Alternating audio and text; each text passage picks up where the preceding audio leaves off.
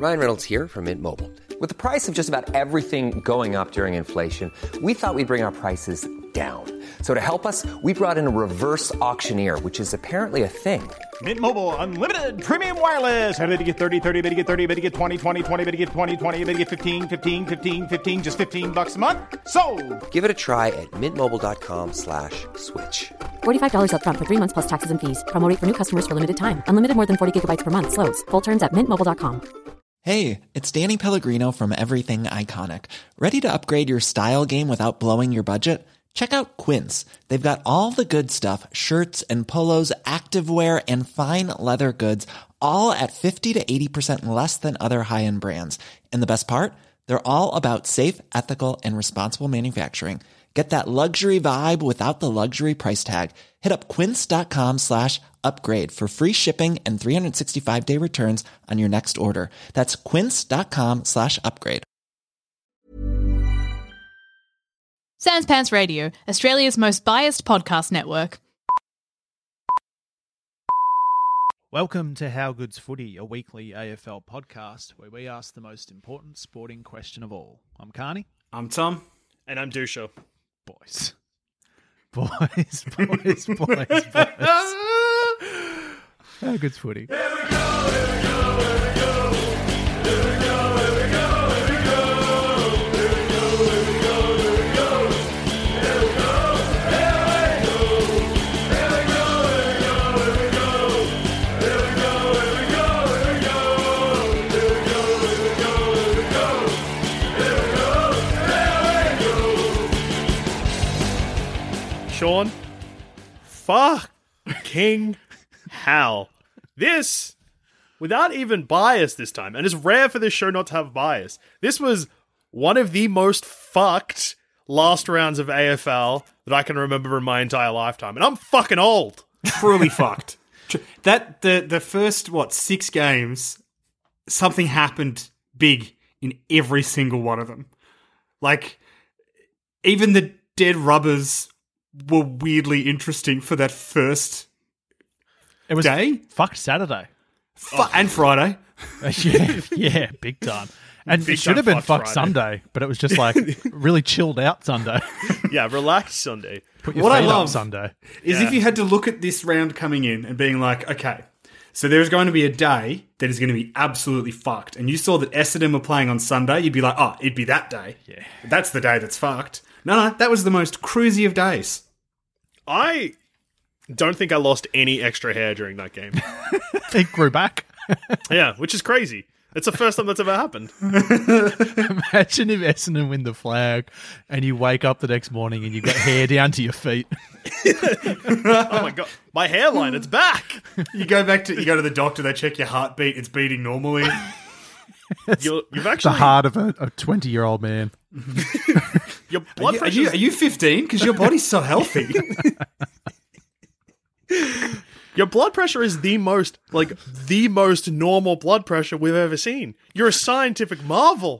Yeah, Marvel, makes sense. Marvel call you up and hire you for Thor 5 to replace Hemsworth. I'm in better shape. But then the Bombers start losing and you're sacked. I'm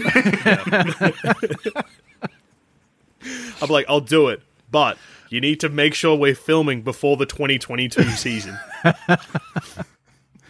Oh, fuck. Let's just get into it, because it was just mayhem all weekend. Friday night, Port Adelaide. Oh, my God. Port Adelaide tried to kill your brother. It was an assassination attempt, Tom. Oh, they do that a few... Port do a bit of Essendon from time to time, where they just recently, like to test especially. His nerves. Yeah. They just like to just check to see if he's still breathing. Yep. And at halftime, I think they kicked 2 goals to like 7. At halftime, I think they'd only kicked 1 goal, which is crazy. Yeah, they'd kicked 1 goal 8 at halftime. And what have the Bulldogs kicked? 4-5? 5-3. Yeah. Yeah, this looked like Port were going to do that thing they love doing, where they're going to kick 6-14. The Dogs are going to win by 3 or 4 goals. And then the power came out at halftime, and we're just like, nah, we're actually get fucked. Yeah. He sent me a great meme after this game. Obviously, At 5 minute mark of the last quarter, Port Adelaide hit the lead for the first time all game and obviously went on to win. He sent me a meme after the game, which was a photo, an instructional photo of the bottom of a car, all of the pedals in a manual car. So you have the brake, you have the accelerator, and where the clutch would be, you have Robbie Gray. Yeah.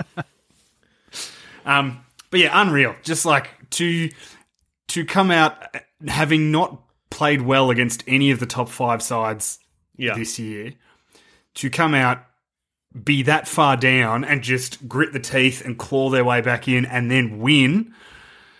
But it wasn't even that, Tom, because, like, I mean, that was a part of it, but it was huge momentum swings both ways because Port kicked 4 goals in a row after halftime, hit the lead. Then the Dogs kicked 4 in a row. Then, like, Port kicked, like, the next 2. Dogs kicked 1. And then there was, like, in the last quarter, then Dogs kicked the first one of the last quarter, and then Port kicked the next 4 and won by 2 points.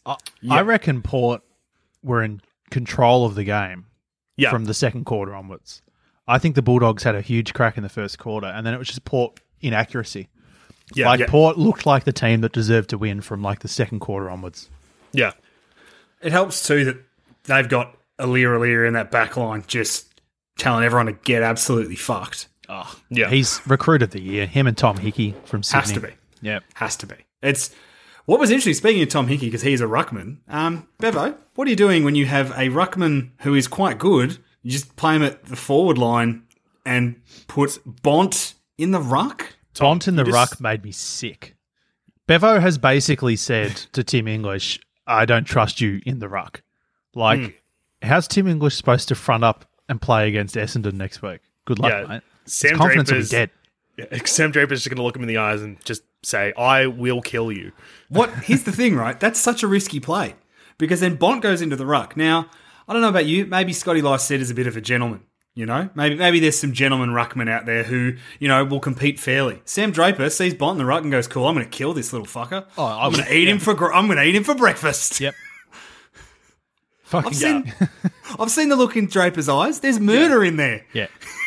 Draper has a little, and look, I don't love this because I don't love the player I'm going to compare him to, but his eyes have a little bit of the dusty about them. They're a bit shark eyes. Like when you look into Sam Draper's eyes, you see two things, the love of partying and the love of murder. But you have to look very deep because at first you just see nothing. But then what's going on in there? You look a bit lower and his mouth has just got this cheeky little grin. So I think he's all right. Yeah, I love it. Or he's a maniac. We'll get to that when we talk about Essendon, but the media push in the last 2 weeks towards the Essendon Bombers and everything that's happening off field is one of the most surprising and most fucking chaotic things I've seen in a very long time. You're the media darlings. Yeah, but we're doing stuff that seems to be just for the benefit of us, but it's like leaking to the media, and the media are like, oh, this is unreal. They're just shocked by it. Yeah. Oh, wait, they're not doing... Oh, we thought this breaking story about Essendon would be some sort of scandal. No, it just turns out that Dyson Heppel could be captain of the year. He speaks so well, doesn't he? He is a great bloke. Yeah. He's the kind... He would pull over and help you change a tyre. Oh. Even if it meant he was late to a game. He'd just do it. He would just swap cars with you. Yeah, he would. He'd be like, that's right, you take my car. You take my car, I'll figure this out. I'll figure it out. All right, you go. Oh, you're watching the game? You got tickets to the game? Go, enjoy. Yeah. He comes after half-time. Yeah, let him know I'll be there a bit later. But I trust the boys. They won't need me. Yeah. That actually, I'll tie back into the game we're just discussing, because I think the only person that could have a chance at stealing the Bont's Logie of recent is Happel. Put Happel in and out, I reckon. I think Bont's in trouble because I didn't see him on TV last night. He vanished. Jacob, again, getting very excited, sent me a message after the game being like, I've heard that the Bont is refusing to shower after the game. And I said, why? And he said, because Ollie Wines gave him the bath of his life. Well, the Bont has maybe also, and look, the Dogs have fucked this for themselves because they were a top 2 side for the majority of the year. and now they've finished fifth, which means the best case scenario is they don't get a week off now, even if they play extraordinarily well, which means they could just run out of legs. And I know that that is how they won a flag last time, but they do not have the element of surprise this time on their side. They also had a week off last time. Yeah, and an interesting thing is that Bebo has lost three finals since that grand final. So, like, they haven't won a final since they won the grand final. Can I put this to you guys? Because I think Bevo's often lauded as this master coach. Bevo has only ever won a final in that year, that 2016 year. Every other year he's been coach of the club, the Dogs have not won a final. Sure. To be fair, that year was pretty good. It was good. They won four then, but he's never... Every other final they've played in since, and the one before that, they lost all of them. It's real one-hit wonder stuff at the moment. I mean, the one hit was a grand final. Just need to say that out loud, Sean. Yeah. No, everyone knows that, Tom. There's no need to clarify. What I want to clarify, because people know about the grand final. They don't know about the fact that they have been unsuccessful with everything else since. One thing that is also a little concerning. Just sack Bevo, that's all I'm saying. There it is. Okay. Yeah. One thing that could be a bit concerning now for the Bont is, like, I reckon that come Brownlow night, we're going to see that he gets like a huge lead in the halfway through the season, and then is just slowly pegged back. Clayton Oliver's going to catch him, I would think. Yep. Because I don't think he's going to poll much, if at all, in the last three games. No. And now teams have caught on to the fact that Libba is their X factor. And who beat them earlier in Melbourne in the first game that the Bulldogs lost, when the Melbourne and Bulldogs were undefeated? That first loss came because the D's tagged Libba. Yeah, and every side has tried to replicate. Like, it's hard. Like, you've got to do it because he's very good. But if you can shut him down, he's actually the engine. He gets it out to the Rolls Royces on the outside, but he's the. There's no point trying to stop the Bont because he's the Bont. There's no point stopping McRae because he's McRae. But if you stop Libba, they can't get the ball. Josh Bruce has been a big loss, like massive. Huge. It's the Eric Hipwood effect, I think. Yeah. Except they haven't figured out how to deal with it yet. And at least we had, Daniher and McStay. They're just really relying on Aaron Norton. Yeah, and he hadn't been firing, whereas Bruce had. Yeah, he's not firing at all. Like it's weird to say that if they'd lost Norton over Bruce, they might have been able to cover Norton better than the loss of Bruce, which is an insane sentence to say. If I had heard that sentence 12 months ago, I would have shot myself in the brain. That's probably why they're playing Tim English forward, to try and cover the Bruce role, but it's not going to work, clearly. Yeah. Also, worth noting, after round 20, the Bulldogs were on top of the ladder. Yeah. And they had three games to go for the year, and they were against, Essendon, who they were expected to beat, Hawthorn, who they were expected to beat, and then Port Adelaide. All they had to do was win one game to finish in the top four. They really should have finished on top of the ladder. Yeah. All my ladder predictors had them first or second. Yeah, they've cooked it. 3 or 4 weeks ago. And it's going to be hard now. Now they're playing a team who, look, Essendon are still well and truly going to go into this the underdogs, like, big time. This is the worst matchup for anybody in the top 8 because Essendon are the only team really that have literally nothing to lose. Yeah. Essendon and Sydney to a degree. No, Sydney have had. It's not like Sydney turned it on late in the year. They've been great all year. True. So for them to fall out first week, they'd be really disappointed. Yeah, and GWS, again, were expected to do better than they were doing in the first half of the year, but then of course corrected and snuck into finals. Where Essendon were, like, people had us finishing bottom 4. Yeah. I mean, it'll be bad to lose another final, but if we win, that is my grand final for the last 20 years. It's that's actually, I suspect that the Victorian government had kind of an inkling this could happen, and they've locked down the state just to protect everyone from me. They're saying COVID, but it's actually Joel Dusha. They were like, we need to close every pub. If he's anywhere near them, there'll be no beer left in Melbourne. But yeah, like, it's not, I guess, doom and gloom for Western Bulldogs, but it's definitely not good. And also, I just remembered, because I was like, oh, yeah, shit, Essendon beat Western Bulldogs a couple of weeks ago, but they lost Bruce in the last 10 seconds of the game. We beat them with Bruce. Yep. Big. Stephen Martin might be back though, so maybe Draper's going to have a fucking... No, I'd kill them both. Far bigger. We've seen the death in his eyes. Yeah. Anyway, it's now time to roll in from Fucked Friday into Fucked Saturday. Far out. Yeah. Clarko's last game coaching at Hawthorn, and currently last game as coach because he hasn't signed a deal anywhere yet. He's taking this year off to travel. No one's told him. No. What's COVID? Nah, see, the thing about Clarko strikes me the coming. I was like, yeah, going to go do a bit of travelling. Like, oh, where can you go? Oh, Halls Gap. Gonna drive to Canberra and back. Yeah. Gonna just like, I don't know, go to Phillip Island. Like, yeah. Clarko's a simple man. Love it. Well, the one thing with Clarko, I guess, finishing up his time at Hawthorn means that there is a lot of just fucked Clarko stories coming out. Like, I mean, there's the obvious one that we know about, which is when it had snowed in Tasmania and everyone wanted to wear long sleeves, how he did a lap of the oval without a shirt on, wearing shorts. Yep. To just be like, see? It's fine. Yeah, it's mind over matter. Yeah.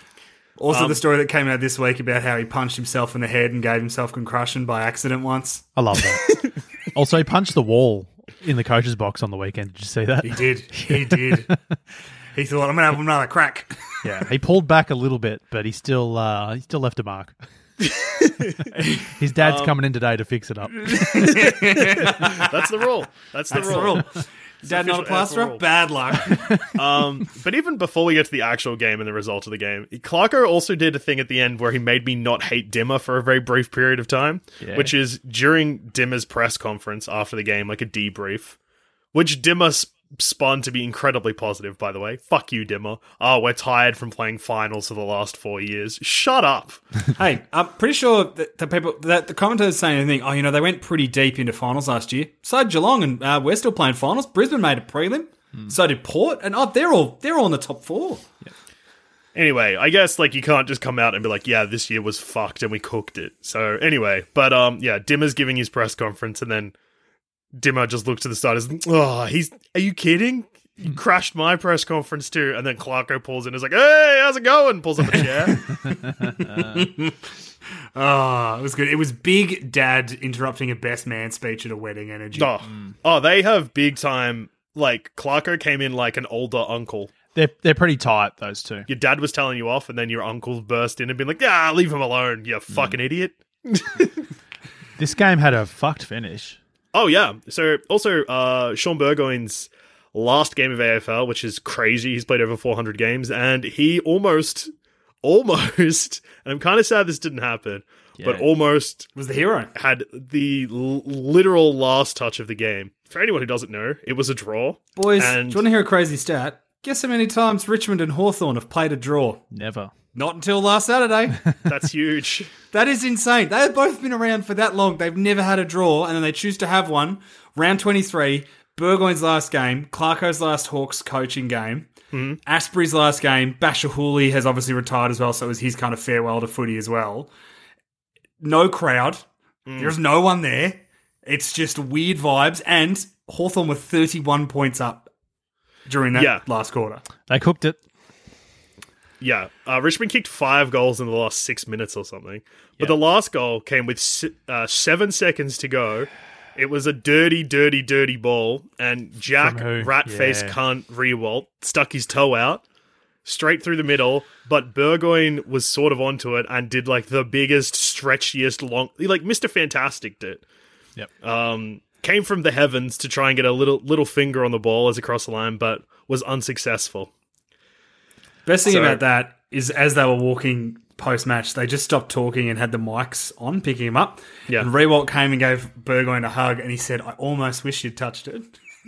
Oh, almost. What a dog. Yeah. Massive dog. Also, they didn't need to score review it for anywhere near as long as they did. No, that was all theatre. It was like they were really trying to find just a way for it to be a Burgoyne-like touch, you know? Which I respect. Yeah, the guys on Photoshop weren't working quick enough to move his hand. It would have been so good if they had played it back and there was a gap between his wrist and his hand where they've moved his hand closer to the ball. But yeah, huge game. Like, just chaos. It was just chaos. So everyone, like, was exhausted by that, I guess, being like, whew, that's going to be the most fucked game of the weekend. Incorrect. It just kept happening. So the Sydney v Gold Coast game, that was probably the only game where nothing... Oh, nah. A man decided he's going to kick 300. He's going to hit the four figures this year. Yeah, oh, I mean... yeah. Franklin kicked 6, but... which puts him, what, 8 away? 8. Yeah. 8 off. But they were being very, very, very, very buddy-focused. Oh, for sure. The only interesting thing out of this game was they played Callum Mills. Yeah. He didn't look great. He had a big first half and then did his Achilles. Yeah. Yeah, so that's what he's been struggling with. Yeah. Yeah. Apparently, like, I mean, I've seen footage of, and I'm sure everyone has because it's been everywhere, but there's footage of him warming up before the game and, yeah, he didn't look right. I know a lot of AFL media have been speculating that they pretty much use this as just like a fitness test for the finals for him. And it obviously didn't go too well, as we saw. No, well, no Kennedy and no Mills now for the Giants final. Yeah. Dangerous. Fuck, and that's a hot midfield. Mm. Taranto in the last couple of weeks has been fucked. Oh, he's a gun. Yeah. Like, I know, like, people talk about him being very good, but he has been very good. Yeah. Didn't he win the best and fairest in his second year? Second or third year, yeah. That's a powerful top three in the draft. McGrath, Taranto, McCluggage. Yeah. Huge. All very different too. Yeah. But yeah, Sydney absolutely dominated Gold Coast. Won by like 80-something points, 87 points. That's anyway, much. Let's go to the next game. Sean. Oh. There was two things you needed. One, a win. And I needed you to win too. Because if you lost, then Essendon all of a sudden have problems. Because West Coast... were still in the running for finals. Yep. Other results pending. Their destiny was not in their own hands, but they did need to win this. Were you nervous at the start of the fourth quarter, Joel? I was shitting myself the whole time. Yeah. Yeah. It's a weird one because they got back within a goal, I think, at the start of the fourth. And weirdly, I never felt like they were going to win. Yeah. I don't know why, it just didn't feel like it was on the cards. No, I'm with you. I always thought you were going to win. The worry was, were you going to win by enough? At that point, I thought no. I thought, we'll pull away here and win by 4 goals or something. But it wasn't going to be enough. So, yeah, Brisbane had to win. The margin kept changing during the game. So, the higher the score got in the game, the bigger the margin had to be. We started off probably needing to win by about like 23 points. Yeah. And then I think it ended up being we needed to win by 32, I think. Yeah. Yeah. And it happened in the final 20 seconds of the game. Link McCarthy just snapped one that just snuck in for a point and we were home. Like, just. Yeah. And then... the crowd, that point got a bigger cheer than Plugger's point after the siren. Like, yeah, it was huge. People in the crowd lost their minds. Yeah. The players were excited. Everyone was like, that point is finals. Yeah. One thing that I know some people hated, but... I thought was very funny is the entire game they had 4th and 5th on the screen, like the ladder, the live ladder on the screen. Yeah, I hated it. Really? I talked to my brother today and he loved it. He thought it was awesome and he thought the coverage and the commentary was great. And I hated the live ladder. I get it in the last quarter, put it up, even the second half. But they had it up from the very start. Yeah. And Nick Riewoldt and Gary Lyon were doing special comments.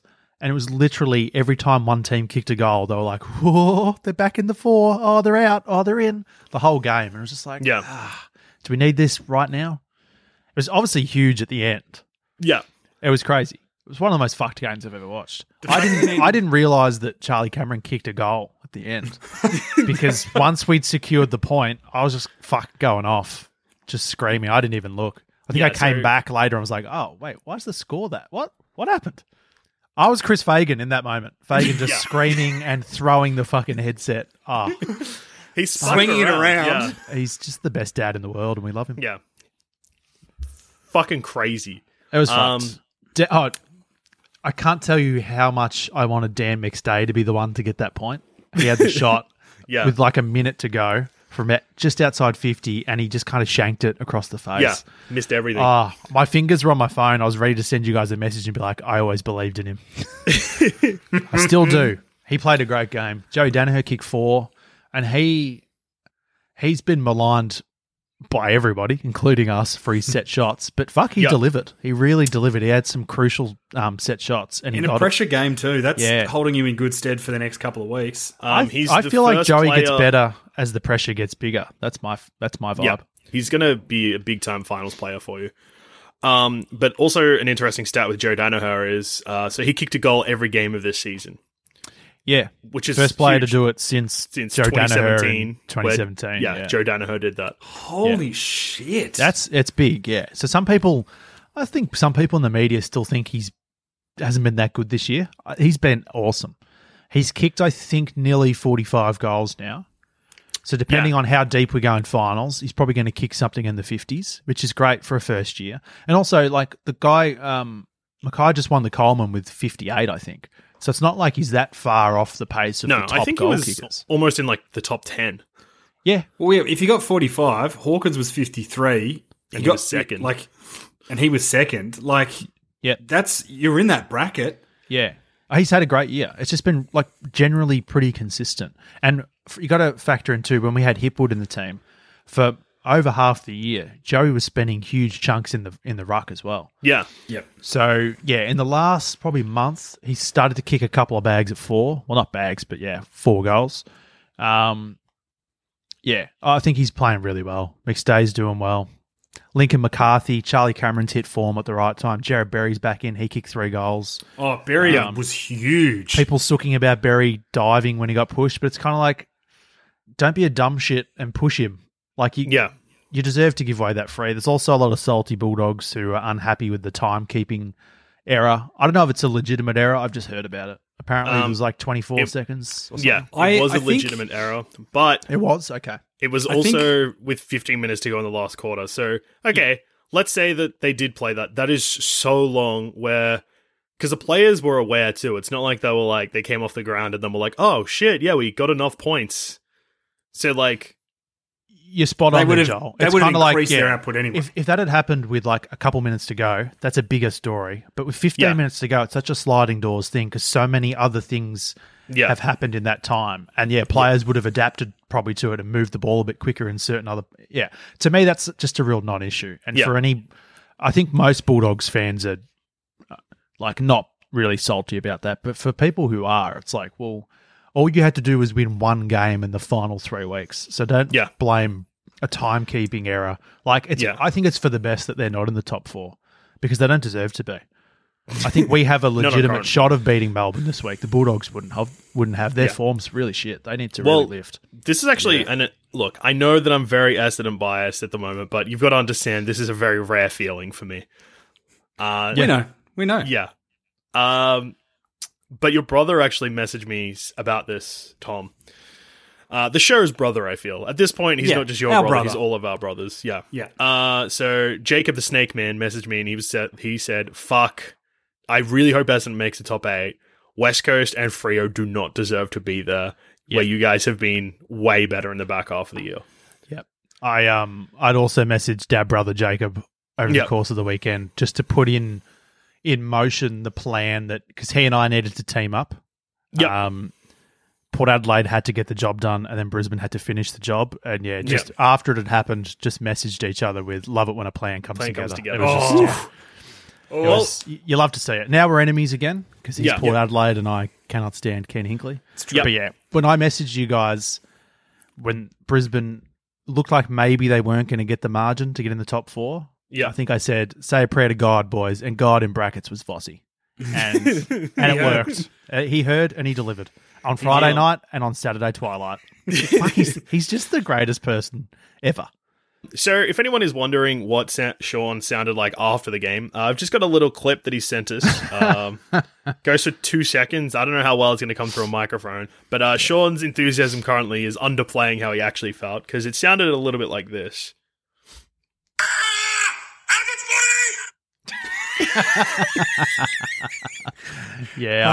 Scared the dog. He wanted nothing to do with me for a while after that game. Jeez, he's got a rough 4 weeks coming up. Very rough. Yep. All right, well, let's look at the next game. Sean, congratulations on your top four finish. That is enormous. Yeah, big time. Prime time. Everywhere. Prime time. So the next Saturday game. Twilight. Tom. Yeah. The fucked Saturday continued. Yeah. This was one of the most fucked games of football I've ever seen, especially for top of the ladder. It's just the fact that this, again, I'm with you, Sean. They had a live ladder up the whole game. It's gross. And it was kind of like, we know that whoever wins. And they also kept doing this. Like every, I reckon, 2 minutes, Luke Darcy would say a version of, and the winner tonight, they'll get to play Brisbane at their choosing, and the loser has to go to South Australia to play Port Adelaide. I reckon he said it probably every 3 to 4 minutes. Yeah. When there was a lull in play or a stoppage or after a goal, he would say it. I think by the end of it, everyone, even someone just walking past the TV with no knowledge of football would know that the winner of the game was going to be playing Brisbane at a ground of their choosing, and the loser would play Port Adelaide in the Adelaide Oval. I'd just like to clarify, Sean, it was slightly different from the Brisbane and West Coast game where the ladder wasn't on the screen the whole time. They would occasionally bring it up, but it was actually... Yeah, so... Tom, I don't know if you saw the Brisbane game, but it was literally on the screen the entire game. Like, as in, it didn't go away. I had it up. I didn't realize it was up there the whole game. Yeah, but, so it wasn't like that at all. They kept reminding people, but there was no live ladder in the corner of the screen. Because my one was even worse. In the last quarter, when West Coast looked like maybe they were a chance again, they extended the live ladder. They made it bigger so you could fit West Coast in now, and it was almost like taking up a quarter of the screen. I was like, well, I just want my footy on the screen. They had all these different things on the screen. No, that's too much stuff. Yeah. That's what your phone's for, so you can have all the stats going at the same time. That's why you have your live ladder on your phone. Yeah, it was so funny because when the Brisbane game started, sorry, Tom, we'll get back to you in a sec. That's okay, mate. Nick Riewoldt was calling the game, and he was like, "Yep, I've stayed up. I've done all the maths. I've got all the different score variations." I think Gary Lyon just went, "Yeah, that's what live ladder's for. Like, it's going to be on the screen. You didn't need to do any of that. You wasted your time." Nick Riewoldt was having an absolute nightmare of a weekend. He was fucking copping it from everyone. I don't know if he is just the easy to bully member of that desk, or if people. Maybe behind the scenes, he's just he doesn't gel as well with the other team members because Brownie had a huge swing at him. Did he? Out of nowhere. Maybe it's because he's the newest guy there, maybe. Yeah, because Brownie was I can't remember how it came up, but Brownie was I think he was talking about the Carlton coaching job and then made a joke about getting a brown paper bag full of money. And then Riewoldt was like, you cannot be saying that. And Brownie's like, come on, I'm sure you've had some in your time. And he's like, what? And Brownie's like, yeah, go on. I love Brownie. Riewoldt was just like, what are you saying? You're an idiot, Jono. He's like, no, go on. Tell me that isn't true. I love him. I think he's forgotten that he wasn't doing his podcast when he did that. Because his podcast is fucked. He forgets that he's not doing his podcast a lot. Yeah. He also called, he said that forwards want to take sexy marks. It's true. He's spot on. Yeah. He's not wrong. It's he never left the field. He's still there. He knows exactly what's going on. Anyway, Tom. You have the floor. Yeah. Chaos continued. Yeah. So at halftime, 10 goals to Geelong to 3 goals 5 Melbourne, and Melbourne looked fucking dead. Wickets, 8 goals in a row. Yes. And we looked unstoppable. Yep. I looked at our forward line and I went, this is the best back line in the competition, and we are doing this. The only other part of my brain was Tom, it is half time. It is far too early to be happy. Mm-hmm. Tom, there is no way that looking at that halftime score, you didn't think you already had it in the bag. Can I ask you a question, Tom? I was very stressed. I ask you a question? Yes. Would you say that your typical Geelong arrogance has lessened this year? 100%. Yeah, because I'd like to put this case forward. I did a little experiment on the weekend. Uh-huh. I think it was when you were up by 42 points. Yeah. Yep. I put into our group chat a little suggestion about the venue that perhaps Geelong and Brisbane were going to be playing against each other next week after finishing first and fourth. Yeah. And you were very keen on the conversation, Tom. We were talking about, I think it'll be at Adelaide Oval. all these things. So at that point, Tom, in your head, the game was won. Jesus. No, you were asking if Geelong win. No, that was entrapment. Entrapment by me. Got him entrapment. Good. Yeah, big time. Piece of shit. The arrogant cops are on their way. You're just Catherine Zeta-Jones in the movie Entrapment. Mm. Is it Catherine Zeta-Jones? Yeah, yep. Sean Connery. And Sean Connery. Yep. Oh, man. Sean fucking Connery. 50-year rate. Sean Connery. If you're a Melbourne supporter, this would have probably been the biggest win in your entire lifetime, unless you're an old cunt listening to this, in which case, I'm sorry about your advanced age. I just going to pull the curtain back a bit here. Was messaging Hayden from Sans Pants Radio. You can follow him on Twitch at Hayden. Hayden. It ends with an H. Right. It's 25 characters. Right. It's the worst handle on Twitch. I'll say it to his face. So he was like, good luck tonight. We were both very stressed going in. And he sent me a message at about 8:30 because we were talking about what if our teams just fused together like Dragon Ball Z. Mm. Anyway, at 8:30 he sent me a message that just says, the dream of a fusion team is getting further and further away. This is brutal. And I replied with, I am so, so stressed. So this is about the time that Geelong got on the march. About half time, he said, or start of the third quarter, he sent a message that just said, I've already realised that we're going to lose, so I'm relaxed as. There's no pressure anymore. And I wrote back, I am still stressed. And then they kicked a goal, and I went, see, there is still plenty of time for me to kill myself. As the match wore on, I then got a message, I am now also stressed. I imagine you are more stressed. And I just wrote back, very. And then he wrote back, mate, that was a great game. You played well. And I said, it was absolutely fucked. And he said, I'm listening to King Giz and drinking Furphy if that makes you feel better. I'm a big fan of Geelong culture. You got your wish. You're going to play at Adelaide Oval. Yeah. Well, yeah, it was going to be either Brisbane and Adelaide Oval because there's no way Melbourne or Geelong were going to be playing at Queensland and Perth weren't going to let us in. It's my brother's worst nightmare. All game, he's like, I'm so glad you're winning. I don't want to play you first week of the finals. Yeah. I don't know why, considering this is the exact scenario he got last year and they smashed us. Yeah. I think he just doesn't want to have to deal with an upset dad. Dad would take it all right, I reckon. Hmm. Dad's dad jobs come before footy these days. Yeah. Brother jobs come second to footy for my brother and I. So yeah. That's fair enough. Yeah. Max Gawn won. Clayton Oliver was really good, but it was Max Gawn in the second half. Stanley had been basically in that second quarter blitz. Stanley monstered him, and we won like every clearance and kicked 8 goals largely from clearances. That last quarter, the script reversed. Max Gawn murdered Stanley. They won clearances. They score from clearances. And then with about 30 seconds left, a very weird umpiring decision led to a deliberate out of bounds. Cam Guthrie then gets the free kick. Kicks it out on the full. Brad Close punches it into Warrnambool. 50-metre penalty. And then Max Gawn goes back. And that's a nervous kick for Max because he's missed one from a very similar position against Geelong after the siren. He was much closer in, I think. This time.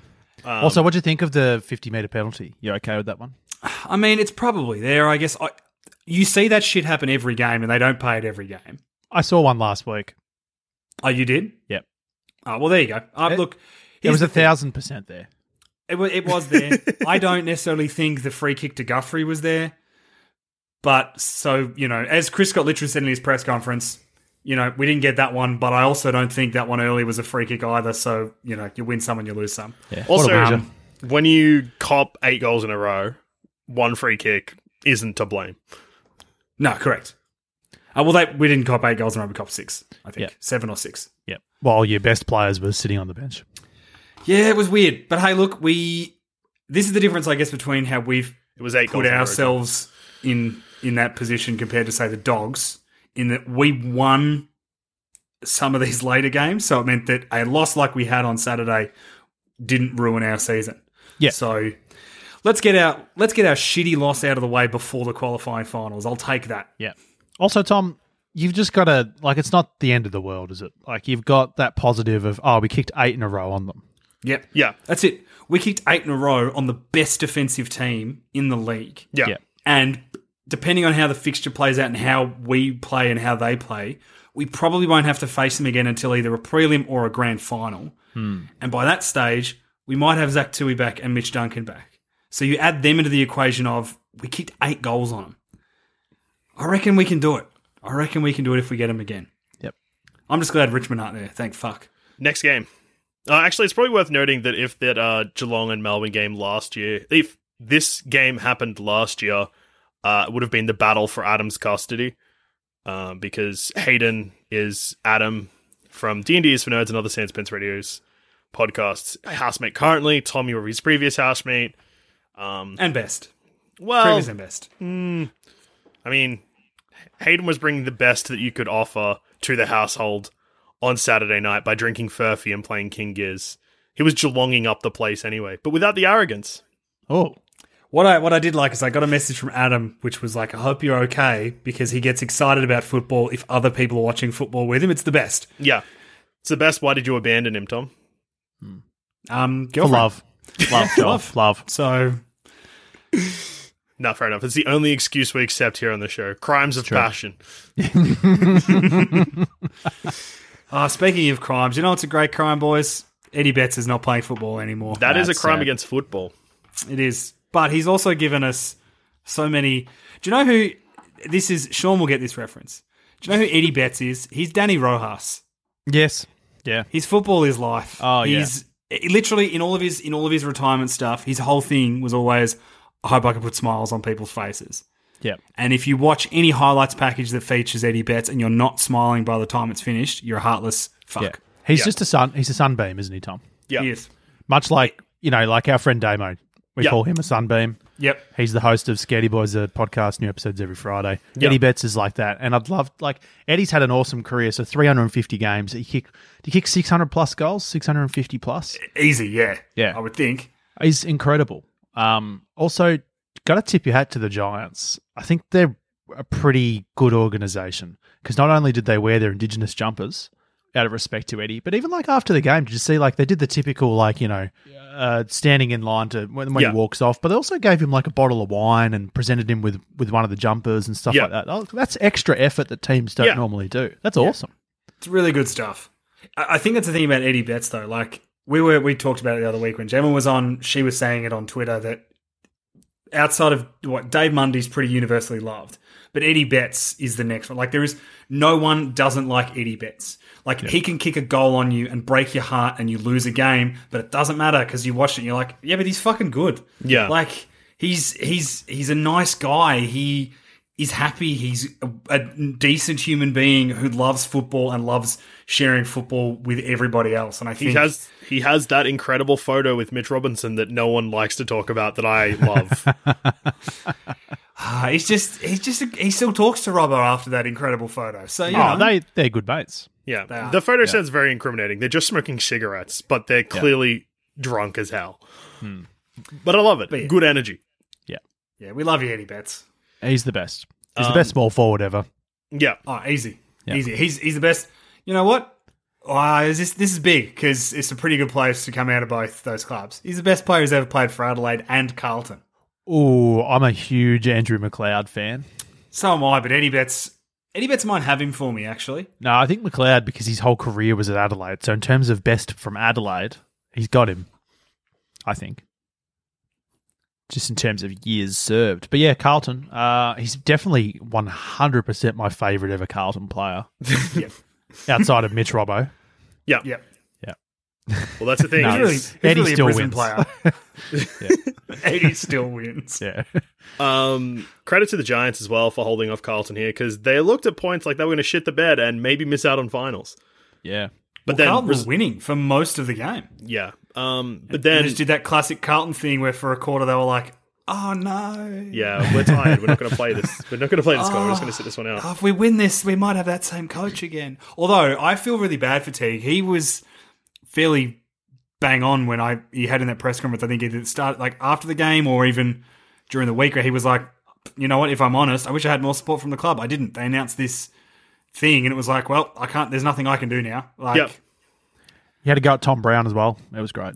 Yeah, it was good. And I think we forget in all the, get rid of Teague and all that kind of shit, you do forget that there is a man there who was given a job, and he has performed better than both Clarko and Dimmer in their 50 games that they had at Richmond and Hawthorn. Yeah, I read those stats today. It's interesting. The more you think about Teague, the more you're like, this, like, he had a COVID-interrupted first season last year. Yep. And then he's had this season. And they have had a lot of injuries this year. Yeah. Yep. I think they have game plan issues. I think everybody probably agrees with that. Yeah. But it's kind of like, it is interesting to think back. That backline is a fucking mess. Oh, yeah. It's a shambles. But it's interesting to think back to Dimmer when Richmond went through that review, to Mark Thompson when Geelong did. Mm-hmm. Essendon went through a review in the off-season this year. Yeah. I think a strong club sort of backs in who they've picked. Yeah. And then supports them. Like John Barker, the club, he was like, I'm going to leave at the end of the year, and not Teague, certain people at the club pushed him out. They're like, if you're going, just go now. So he hasn't had him as an assistant coach this year. He just doesn't have the support around him. That's what I think he's been saying. Yeah. I know we've talked on this show about, you've got to get rid of Teague, bring in someone else, bring in Clarko, blah, blah, blah. But like maybe keep Teague and bring in like Justin Leppich as a backline coach and bring in like good people to help out. I don't know with Carlton. You just look at it and you're like, you've had 5 or 6 coaches in like a 12-year period. It's kind of fucked. And you've fucked them over all in the same way. And on top of that, unrealistic expectations and no support. You've had basically the same board in that time. Yes, the president's just stepped down, but the guy that's taking over has been on the board for 9 years. So he, like, I don't know. It annoys me that he's going to be the one who's like, oh, no, Teague's got to go. It's like, mate, you've been there and picked all these shit coaches. You should go. The whole board should go. It's funny, like Collingwood were going to have that EGM and vote on the board. Carlton fans need to do that too. Fuck your board off. Yeah. Big clean out. I think one thing that really works against David Teague, and it's nothing he can really control, but he probably needs a makeover because he looks kind of like he cuts his own hair. And I think that if he ditches that vibe, has a more powerful aura, they'd keep him on. Because that's the thing. Dimmer and Clarko, they look like if you tried to fire them, they'd say no. Yeah. Can I be honest? My opinion of Teague has changed in the last week, and it's literally because he's starting to like fire up. Yeah, I don't think he's been passionate enough. Maybe he's behind closed doors, but to the media, he's seemed very flat all year. Whereas in the last week, when he's been like having shots at people, I'm like, this is good. Yeah, but he can't do that and keep his job. That's probably why. No, but he should. Come on, let's see it. You'd love to see that. Look. That's a sliding doors moment because I reckon if you fired off, let's say 6 weeks ago, you would be, again, this is sliding doors. I could be totally wrong. He fires off it against the media and against the board 6 weeks ago. And if he doesn't take enough of a shot at Carlton, you roll into How Good's Footy, sick of him. Yeah, probably, yeah. The media are very funny in this too because I think that the opinion has changed in the last week to like, poor David Teague. And I know I'm doing the same thing right now. Yeah. I think it's just a natural thing in the footy cycle. But it's like, well, I think it's all year it's been like, he's got to go. He doesn't know what the fuck he's doing. And now it's like, Carlton are treating him very badly. And it's like, but so is the media. So is everybody. Yeah. I think it's different from Buckley, who just seems like he sucks as a person. Big time. Mm. I'm glad Nathan Buckley lost his job. I'll say it. I'm not scared to say it. He deserves nothing but the worst. Both he and Eddie losing their jobs in the same year is the true premiership. Yeah, if they just write 2021 premiers, fuck you, Eddie Maguire, and fuck you, Nathan Buckley. I think that no matter which team holds up the cup this year, they'd be like, yeah. I feel good about that. Still blows my mind that big-headed racist cockhead is commentating games. Yeah. Like, I cannot fathom in any other industry where you were in charge and you were found by an independent body to have overseen a culture of systemic racism, would you be able to be given a job in the same industry doing a public-facing role? Yeah. It's mad. One of the all-time cunts. Yeah. Next game. Deplorable. Next game. This is an interesting game because it shows the potential of a team that could have been this season, and also was the moment where Sunday became a relaxing affair for me because St Kilda just ran over the top of Fremantle in a big way. Yep. Tipped it, saw it coming. Yeah, you tipped every result this weekend, Sean. Only 2 people in our league tipped 9 out of 9. I can't remember the name of the other person who did it, but yeah. How many places did you jump up? Maybe 15 or so. Yeah. Oof. Left me in the fucking dirt. Yeah, I finished in the top 25, which is pretty good for where I was at. I finished 64th, boys. That's huge. That might be my best ever result. Yeah, Joel, we went into the final round. You were one ahead of me, and I think I've beaten you by 3. Yeah, you beat me by 3. Fuck. Got him. Took over you, ran past Matt Stewart. Just fucking killed it. Matt Stewart ran away from me too. I believed in North Melbourne too much, I think. I wanted to change my tip towards the end, like before the game, obviously. But I was like, no. When I saw their injuries and what was going on, I was like, they're going to want to go out with a bang. And then I looked at their team and I was like, they are fucked. But I didn't change because I was like... The worst thing for your tipping was not too long ago when the Shinboners message, the chat group was started. Because then the North hype just became huge. I wanted to believe. Anyway, yeah, St Kilda, fucking hell. Keep that energy up next season and you might have a chance to make finals. Yeah, who knows with them? It feels like a real wasted season, doesn't it? Yeah, I mean, they kicked 7 goals straight in the last quarter. Yeah. What round was it? I'm trying to remember when they beat Brisbane. It would have been about maybe 6 weeks ago because when that happened, it looked like they were going to make finals. It looked like they'd somehow saved the season. And then I think in the last 4 or 5 weeks, they only won 1 game. They had a game against us too where they looked like they were going to win, but just both games against us, they were in positions to win and didn't. Yeah. How much? So what did they just miss out on percentage in the end? Or a win? A win and percentage? No, just percentage. No, just percentage. Oh, no, sorry. No, win 40, and percentage. It was 40 points to 44, yeah. There's one game that did that. Round 3 when Essendon beat St Kilda by nearly 80 points. Yeah, they had a few heavy losses in the early part of the year. Killed that percentage.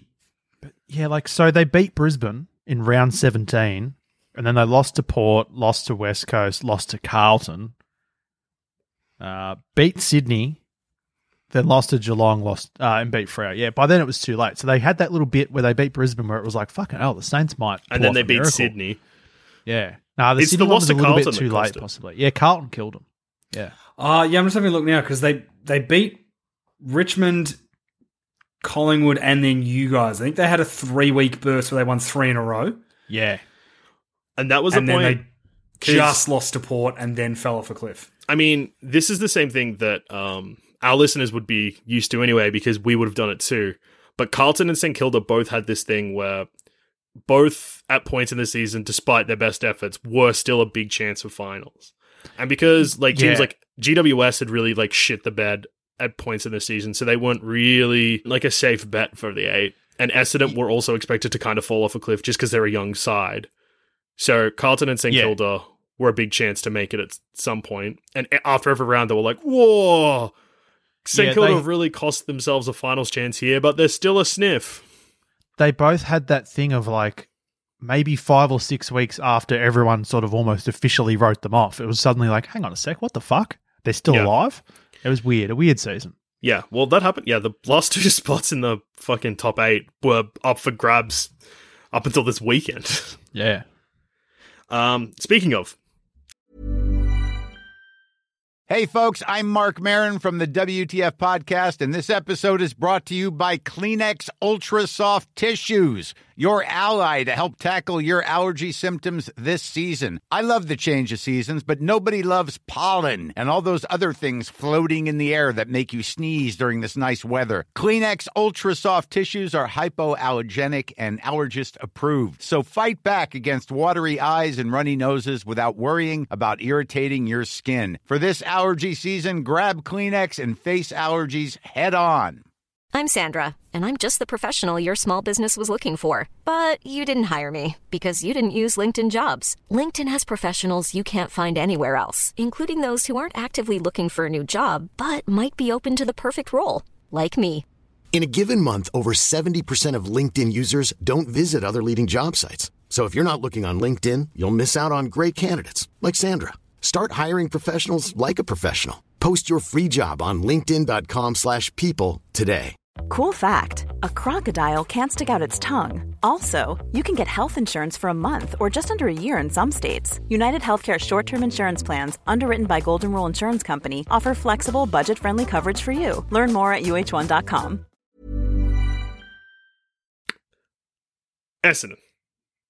took on Collingwood, and I was shitting myself because it would have been an incredible Collingwood thing to do, to roll into this game and be like, boys, let's lift because we have a chance of not only beating Essendon, but costing them their finals appearance. But then St Kilda got it done. The Essendon Twitter account tweeted the St Kilda Twitter account just saying thank you before the game started. I love and that. Then St Kilda replied by retweeting that, but like a quote retweet, and just included the Infinity War gif of we've done it, but at what cost? Tom, I love the tweet we got from your dad that was basically like, because we've all qualified for the finals, we're going to have our roast at Tom's parents' place. Yeah, correct. And your dad was like, once lockdown's over, it's oven time. Yeah. It was very funny. Loved it. He also extended the invite to Jacob, obviously, my brother. He's allowed at that house. And Gemma got an invite as well. So it's crazy. We make big roast. We make up, what, the top, like, 5 of the top 8 sides. That's huge. Massive. It's juicy. Juicy roast. Yeah, anyway, the Essendon-Collingwood game, even though it meant nothing in the end, I still didn't want to lose to Collingwood and lose all momentum before rolling into finals, but got the job done and played well. Played very well. Devin Smith had the best game of his year, was maybe our best on. That's fucked to say. Well, either him or a man who is about, what, would you say he's 200 centimetres tall? Yeah, maybe a little bit taller. Ever since he kicked 7 against Western Bulldogs, he's looking probably close to 300 centimetres. He wears lifts in his boots. No, every goal he kicks on a defender, he takes their scalp and puts it on top of his just to make it a little bit bigger. Got a little hat of defenders' heads. But yeah, this game, like, so not only did... And I kind of feel, well, not bad. It's just going to be weird to see what team we roll into the finals with, because Tipper hasn't played the last 2 weeks. Caldwell is apparently good to go, although I wouldn't play him. Yeah, I don't think... Yeah, no. Does he go your medi sub? Actually, that's probably a good call. Because he can play midfield or forward. Hooker, apparently... I know, like, I love him and everything, and it just seemed like he wasn't going to get a game, but apparently he's, like, in huge contention for selection for this game.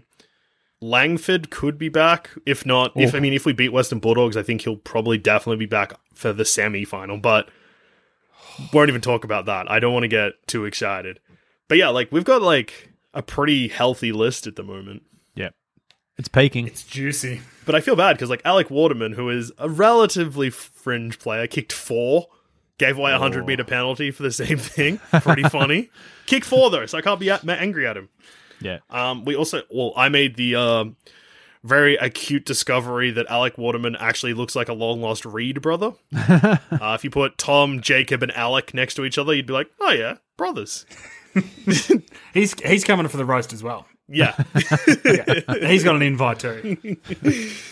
Yeah, it's huge. There was one point where I was really worried, though, because Redmond did a dangerous tackle and gave away a free kick, and he was so upset with himself. But I was like, fuck, he might get reported for the tackle. Not for... Yep. But yeah, I think everything's fine. The tackle also wasn't... It was fine. Like, it was just like the player kind of got ridden into the ground because they tried to run out of the tackle. Yeah. Yeah. Was it a free kick?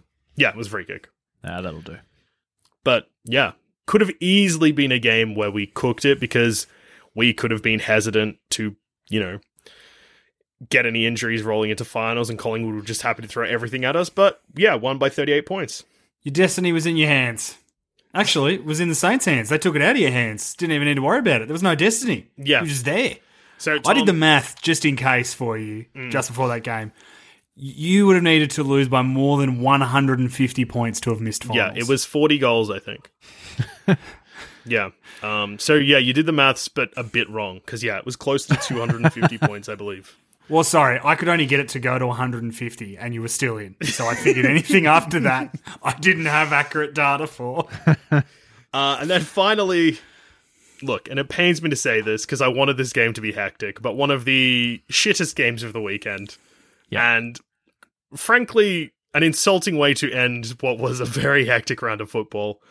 17th typical played, Adelaide 18th. Being rude like that. Yeah. Adelaide just fucking turned it on in the last quarter and just killed North Melbourne. Won by 44 points. That's, I reckon, everything that needs to be said about Yeah. That game. Both of those teams will be more exciting next year. Especially the Shinboners. I gotta be careful of that fucking group chat. It's gonna cook my tips. Big time. You gotta be careful, mate. Be careful. Gotta be careful. Keep getting sucked in. Yeah. I think that's 2 years in a row now that you've lost to me, by the way. Yeah, I know. Yeah. This is, I think, the worst I've done in tips in quite a while, because we were both top 20 last year. I nearly got there again. I was top 10 last year. Fuck. Yeah. Guys, I had my best result. Yeah, I finished 64th. Huge. That's huge. Yeah. It's crazy that I finished so low in a year where Essendon did well. Yeah, you just fucking caught a bit of Tom's disease this year, I reckon. Went for a few too many miracles. No, I think the problem was that I went miracles way too late, and when the miracles were coming off, you had called them all and I hadn't. I think you and I fell into the same trap in the last probably 3 weeks of the season where we were like, we're too far behind to win, so let's just have a crack at some fucked chaos. Yeah, yeah. Like North Melbourne beating Richmond. That tip. Yeah. We got swept up. Yeah. Mm. Anyway, speaking of tips, should we tip for finals? Ooh, that sounds pretty fucking juicy, boys. It feels like the finals for 2020 were like 5 minutes ago for me. I don't know why. I think because we're back in lockdown again and we can't go to them. It just feels like it's last year again. Yeah. I got just quickly on lockdown. Got my vaccine a couple of hours before we recorded. Bought a packet of jelly beans to celebrate. I'm feeling good. Mate, I bought 2 magnums on the way home after getting my vaccine the other week. It's just 2 for you, or did your girlfriend get one? For me. Oh, that's so good. It would have the only way that would have been better is if there was actually 4 magnums purchased, and you and your girlfriend both had 2 each. We then also got a pie on the way home too. You had 2 magnums and a pie. Yeah. Oh, every purchase I made like that, I was just like, nah, but I did the right thing by the community. Yeah.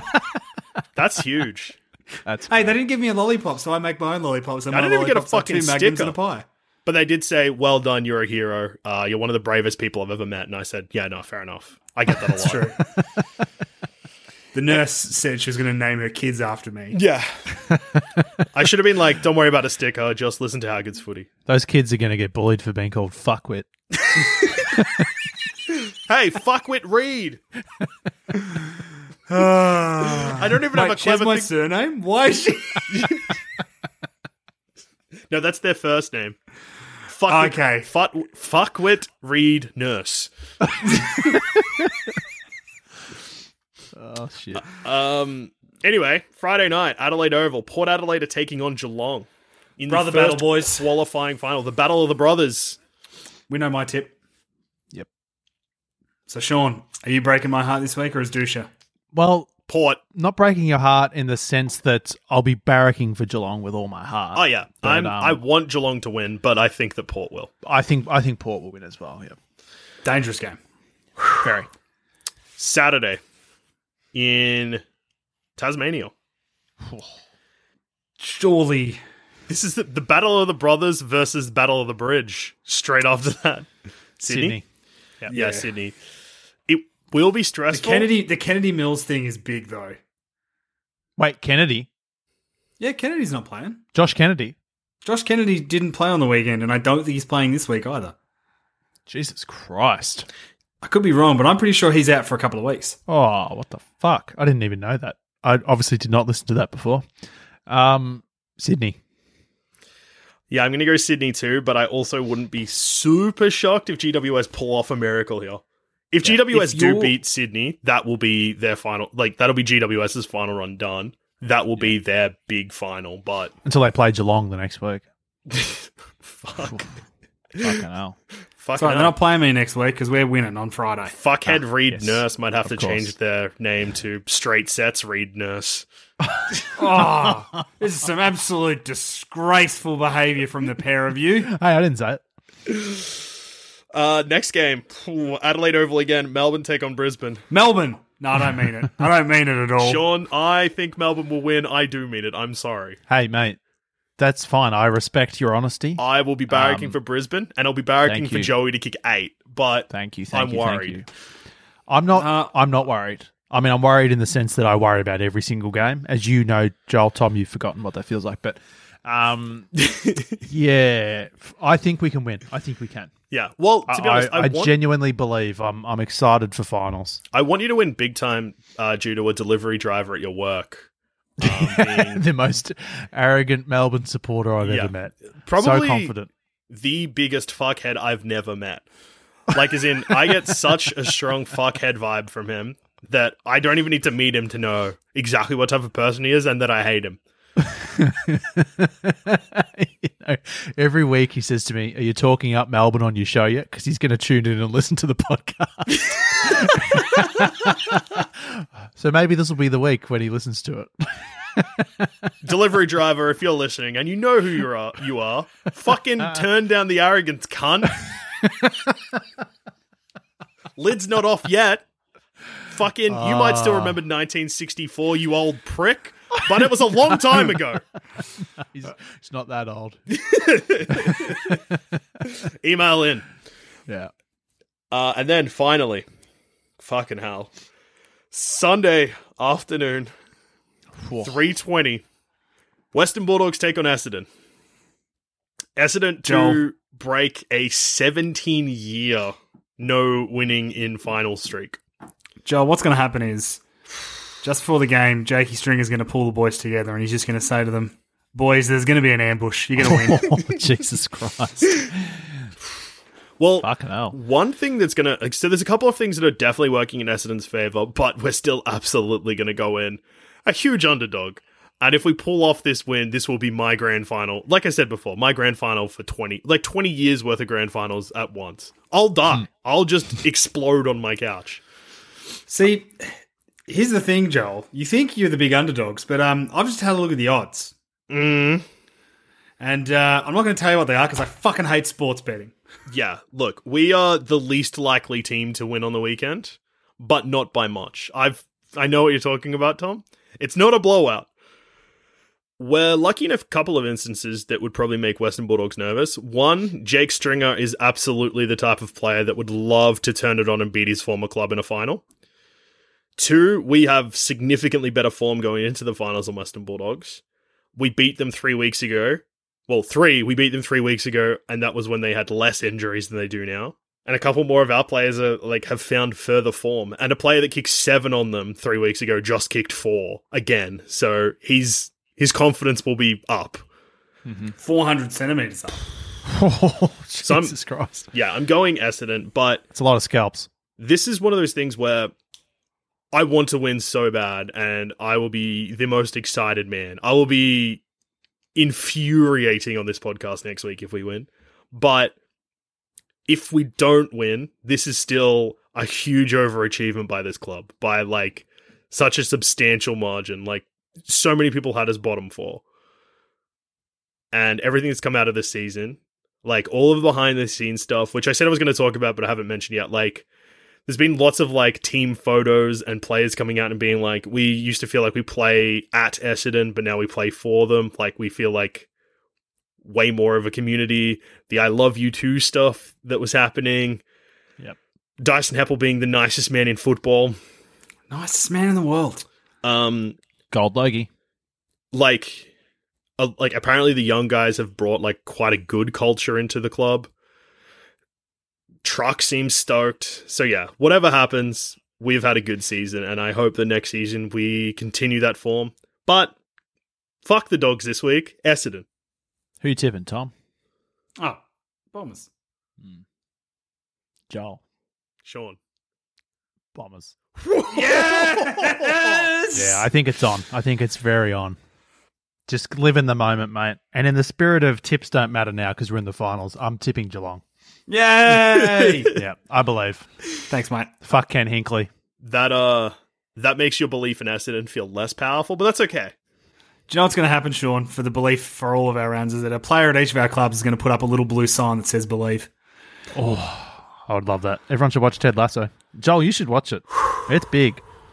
It's got everything. New episodes every Friday, the same day the Scaredy Boys. Oh my God. How's that for powerful combo. Incredible huge combo. Now, Tom. Yes. Got a question? Have we got any emails? Tom, we do.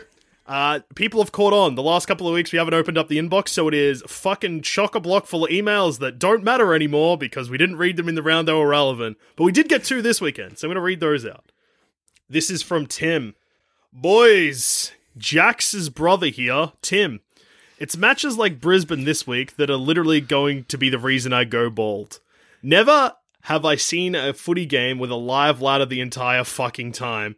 To not only have to win, but to have to win by 4 goals, then 5 goals, then 6 goals, until Daniel fucking No, Sean, don't listen. You're not going to like this.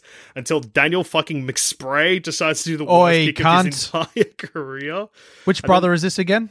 This is Tim. Jax's brother. Settle down, mate. Settle down. Be more like Jax. Don't write fucking bullshit about Dan McStay.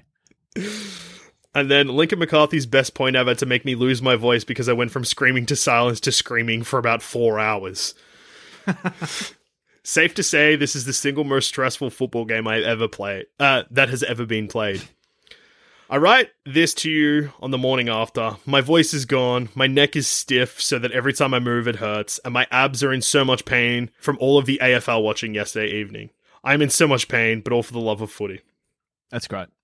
Apart from the Dan McStay stuff. Okay, cut that out. You can Dan McStay out of our inbox. Yep. Whoa! Thank you for your email, Tim, brother of Jax. Hey, just speaking of Tim's, can I quickly just say, in our AFL fantasy, the How Good's Footy League, Tim Gregory was the winner of our competition. He was undefeated for the entire season. Tim. Yep. That's huge. Well done, Tim. That's close to relegation due to us fearing you next year. Tim barracks for Carlton, so this is the biggest thing to happen to him all year. Well, Carlton can take 2 things away from this season. 1, the Coleman medal, and 2, that Tim, great at Fantasy League. Yeah, so Tim's the one to beat for next year, especially when Mr. Joel Dusha enters the competition. Huge announcement. I'm in. Yeah. People keep asking if I'm in next year, and I'm thinking I'm in. Send us an email to the How Good's Footy inbox if you're interested in playing next season. We'll get a bit of a squad together. I will give preference to obviously to Tim and to other people who finished quite strongly in the comp. Yeah. And what about Sean, just quickly, what about people that faded away and didn't update their team after like round 4? If you faded away and didn't update your team, don't even bother getting back to us. Don't bother reaching out. What about people who had a certain Collingwood number 2 player in their side? Well, that certain person lost the grand final, and I would argue got what he deserved. So this final email, it has a huge sign-off, so get excited for that. This is from Owen, and it's big. But it's big in both content and word count, so strap in. Dear footy philosophers, despite not being a religious person or someone who believes in the paranormal, in brackets, which doesn't stop me from being terrified of crawling men, thanks to Scaredy Boys, new episodes every Friday, close Good bracket, boy. I have one exception. I'm very superstitious when it comes to sport, particularly footy. This manifests in seeing omens in the events leading up to a match and dedication to pre-game rituals.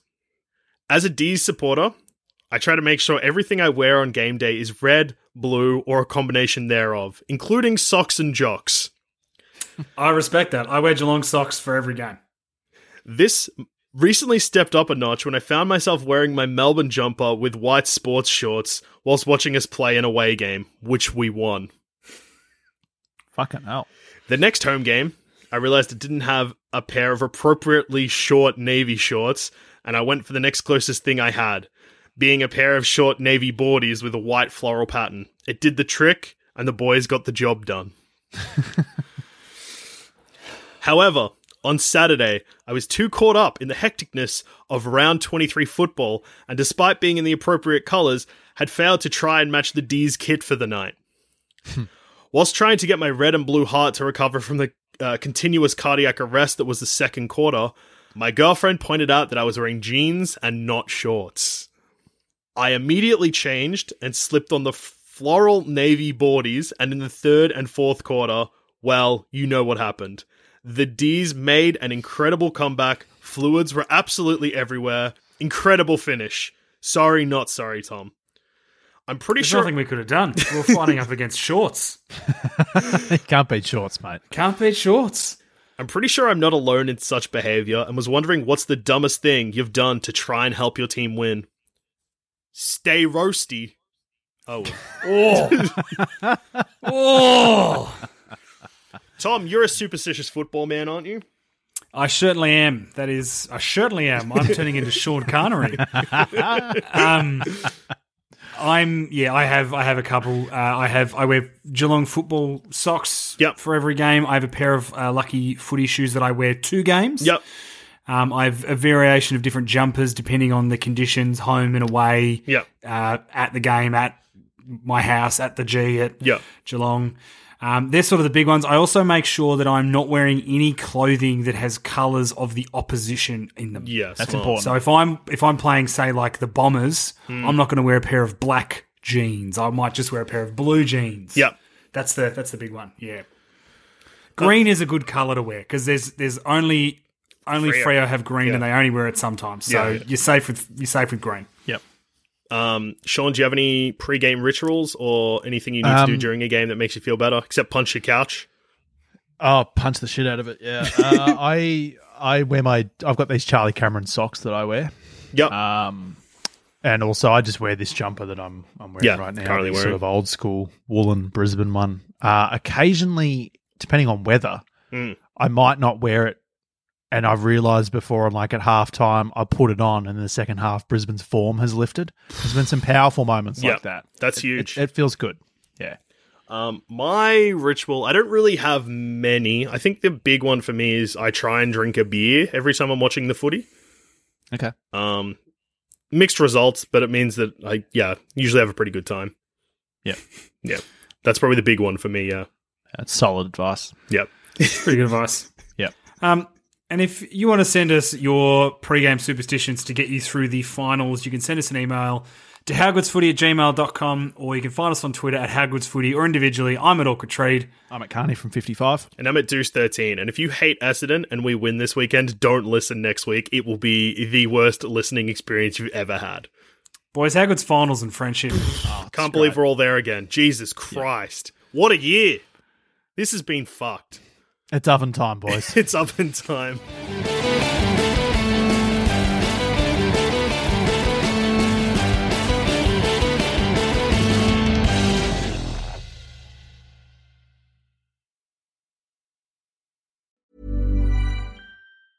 Planning for your next trip?